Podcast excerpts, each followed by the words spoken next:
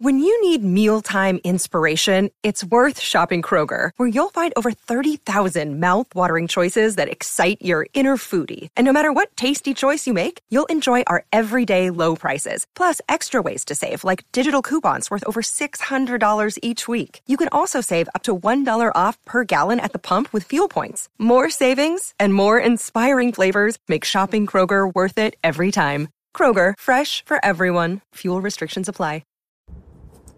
Hey, welcome back. So, I want to take some time to talk about this headline, this article, uh, this story that some of you may have seen a blurb about or read about over the weekend. And that was that the Dutch Central Bank, in a statement that they put out, uh, discussed why central banks own gold in the first place. Now, for you and I, that may be somewhat obvious. I think it's a good thing to review to some extent in, in this podcast, in this video today. But of course, we've been told over the years by central bankers, by PhD economists, by those that are you know in control in, in large government places, that gold is, eh, you know, as Ben Bernanke now infamously put it, a barbarous relic that it's something that we no longer need. That with today's technology, with today's experience and knowledge about monetary policy and setting it and tweaking all the different interest rates and the different market operations, etc., it's not something we need anymore. That essentially the, the, the system that the world ran off of for the the vast majority of human history, the bulk of the last few thousand years, with very few exceptions that usually ended very poorly, that's a system that we no longer need. A system that is based on a physical asset or or uh, a mon- monetary system that is linked to something physical and not something that is given value simply because a government says it should have value. I mean, that's basically the definition of fiat currency. Well, anyways, Dutch central bank comes out with this statement talking about their, their purpose for owning gold. And they had a really interesting statement in there that reminded me of of what I've said several times about China. I'll get to that in a second. But what they said basically was that gold is something that you know this is this is paraphrased obviously they talk about how gold gives a certain legitimacy to a central bank to a currency and and that is maybe the most important piece of a central bank's reserve however they go on to say that gold is something that's used when or would be necessary when a, the system sort of collapses, something to restart from. And this is as the Dutch central bank is seemingly consolidating their gold. In fact, they're putting some of it or all of it, uh, their domestic reserves at least, uh, behind lock and key, essentially guarded by the military, not unlike uh, you know how the U.S. And, and, Fort Knox operates and whatnot. Not an unwise decision. And this is sort of following a trend that we've seen over the last couple of years. Not only have central banks the world over been buying gold, even those that hadn't been, bought gold in a very long time, but but many are repatriating that gold. Which makes sense to me. I don't know why any country would ever choose to have their gold housed, you know, overseas you know, how many times have we seen countries choosing to, to house their gold in, in New York or London? I mean, it's why? I mean, it's it, it sounds simple, but it's kind of the same reason that you and I choose to to hold our own physical silver and gold rather than have it housed by some vaulting agency or whatever. If you don't hold it, you don't own it. Now, under you know normal circumstances, ninety nine percent of the time, getting that gold, getting access to that gold from New York, from London, from wherever it's housed, probably no problem with it. But it's that 1% of the time in which you're going to have difficulty getting access to it, which is also probably the 1% of the time that you're really going to need access to it, right? So, anyways, tracking back to what I said earlier about how this reminded me of, of China. You know, many people have talked over the years about China's massive gold reserves. And just as a quick reminder, you know, China officially, I think earlier this year, started building up their gold reserves again after a, a, a hiatus of like a year or two or quite a while. And you know, currently, I don't know exactly what their their officially stated gold reserves at the People's Bank of China are. Maybe in the neighborhood of 1,400 tons, somewhere along those lines. But it's not really important. Not that I'm saying the gold isn't important. What I'm saying is that the amount held at the PBOC, or at least publicly stated, is just a small amount of the total amount of gold that China as a government owns or has access to. Because really, you know, in a basically communist country, what really isn't owned by the government when it's all said and done? Right? There, there may be private organizing, private ownership of, of companies, of assets, of houses, whatever. But come on, that's not how communism works. And so, what you have is the statistics showing that China has a massive, a massive hoard of gold. That that is likely at least ten times larger than what the PBOC officially states they have. And this is held in sovereign wealth funds. It's held in the hands of of uh, you know other government entities, even some you know quasi private entities, if you want to call them that, whether it's uh, companies or or wealthy individuals or whatever. But but most of it could easily be seized if push came to shove, uh, because again, this is this is a communist government we're talking about. And, and don't quote me on these numbers. I want to say it amounts to something like twenty thousand plus tons. I mean, the number keeps going up honestly.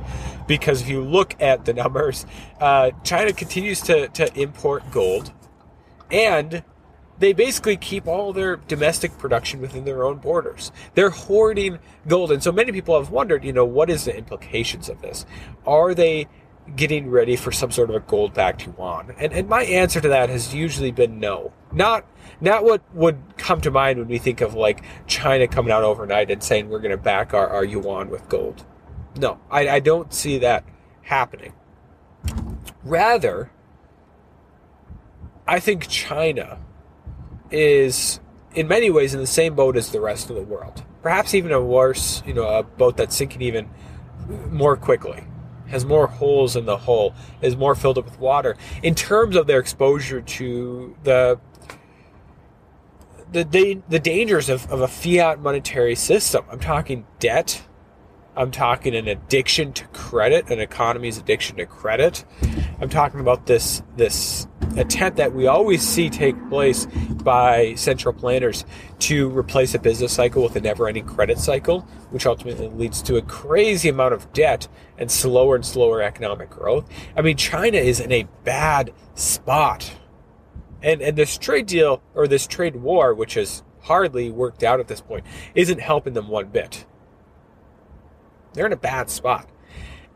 And so that's where I think that gold comes into play. Do do I think that that gold acts as an effective hedge when when compared to to the massive amount of debt that they have at the consumer, the corporate, the, the government level in China? No, I mean, w- when you look at the numbers, I mean, with the current valuation of gold, it's a very small amount of their total GDP or the total amount of debt. It wouldn't make much of a dent at, at current prices. And I'm also not going down some sort of a China's going to revalue the price of gold type of, of point either. I don't think that's going to occur, at least in, in the classic sense that many of us might be thinking. Rather, I've always sort of been the, of the opinion that, yeah, that gold is always great for a central bank or for a government to hold. It does give legitimacy to, to the country's uh, currency, to their central bank. I mean, hey, it was uh, part of China, uh, the Chinese yuan being added to the SDR. Uh, uh, part of the SDR basket was the fact that they had built up such a large amount of gold reserves, publicly, publicly stated gold reserves. So, yeah, that's part of it. But I've always been of the opinion that if we're looking for China to use that as some sort of hedge of last resort, it's not going to be some overnight gold backed yuan. It's not going to be them using that gold to somehow rescue their economy from their coming bust, coming recession. Rather, I've always been of the opinion that they're going to be using it as some sort of a tool to rescue themselves out of some sort of a reset. Not unlike what the Dutch central bank here is talking about. When everything falls apart, as Dutch central bank talks about uh, shares, stocks, bonds, equity, all that stuff, real estate to some extent. When that all falls aside, what's left standing is is gold, or at least what's physical. And in this case, I mean, gold is, is maybe the most advantageous of those physical assets to own. Yeah, I mean, there's oil, there's there's real estate, there's military assets, there's human capital. Those things are all very important to China, the U.S., whatever country after this next you know collapse, this next reset. But that gold is what you use to reset your monetary system. Now, does that mean that China or any country is going to use and and keep some sort of a gold-backed currency? We'll see. It remains to be seen.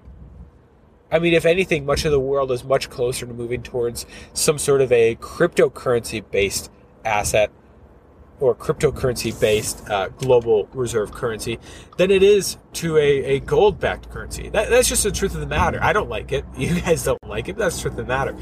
But I don't think that really takes away from the allure and from the future value of gold and silver. Right? Uh, central banks the world over, the IMF, the BIS, they can all get on board with some sort of a, a global uh, cryptocurrency that I'm referring to, as, as many of them have referred to in the past. But just like you know right now the, the fact that every country uses a fiat currency around the world doesn't take away from the value of silver and gold in the future such a system wouldn't take away from the value of silver and gold in, in some sort of a crypto based system i mean yeah in a, in a perfect ideal world we could move to some sort of a uh, gold or silver backed currency maybe a bimetallic standard like we had here in the united states and many countries back in the day I, but I doubt it. I doubt it's going to happen. Why? I mean, why would uh, countries give up that type of power that they currently have over monetary systems? The allure is just too great. I mean, you've seen it in so many countries over the last ten years, even. Uh, dictators or governments, uh, more or less, trying to take over their central bank because of the power that they can wield with that. You see it in Turkey. Uh, Erdogan, who's, who's certainly been in the news for different reasons quite a bit as of late, uh, really took away a lot of the legitimacy of the Turkish lira by more or less, you know, taking control of his central bank and, and the interest rates and all that. Uh, of course, back into you know, back in 2018, 2019, that time period when many emerging market currencies were undergoing a crisis for, for a variety of reasons that are somewhat extraneous to this video, it, the Turkish lira was sort of at the epicenter of that. You know, major devaluation was occurring. And, you know, the natural response for a central bank to that was to, would be to jack up interest rates in their own currency, to, you know, attract investors to that currency to help uh, stave off any future decline. But you know, raising interest rates like that can be damaging to to the economy. Of course, so can a massive devaluation and inflation. But that's not something that was on. You know, when when it, when it's all said and done, Erdogan decided that the higher interest rates was were going to be more damaging than uh, higher inflation and an devaluation. And so he more or less you know, took control of, of central bank policy and, you know, made some moves in, in the political realm and, and stopped that from occurring, the interest rate hikes that otherwise would have occurred. Heck, you've seen it in the United States, right? With over the last year, year and a half, with with Donald Trump and his uh, undying criticism of uh, Jerome Powell the, the guy that he appointed, and his you know running of the Federal Reserve. Now, look, I'm not going to be unfair to Trump because I think the fact of the matter is, is that just about every president, explicitly or not explicitly, has in some way directed central bank policy. I mean, hey, you look at somebody like uh, you know Ben Bernanke and Janet Yellen. I mean, I think those two absolutely sort of adjusted their central bank policy because of who they had in office. Am I saying that Ben Bernanke crashed the system on Bush's watch because he's Republican? Not necessarily. If anything, more of that crashing the system was was Alan Greenspan raising interest rates. Then he left. Uh, Bernanke raised them a little bit more and then left them there. But as far as during the Obama presidency, yeah, I mean Obama and uh, Bernanke and and Yellen. I think a lot of their political ideologies, especially as it as it pertains to the economy and uh, monetary system, they line up with each other. So why not uh, sort of have a an implicit agreement between the head of a central bank and the head of a government to work together, even if it's not taking the form of a president always sort of tweeting at a specific you know central banker. The the allure for that power is just too great, and we've seen it so many times. Uh, the wealthy or the powerful co-opt that power to serve their means, serve their their purposes.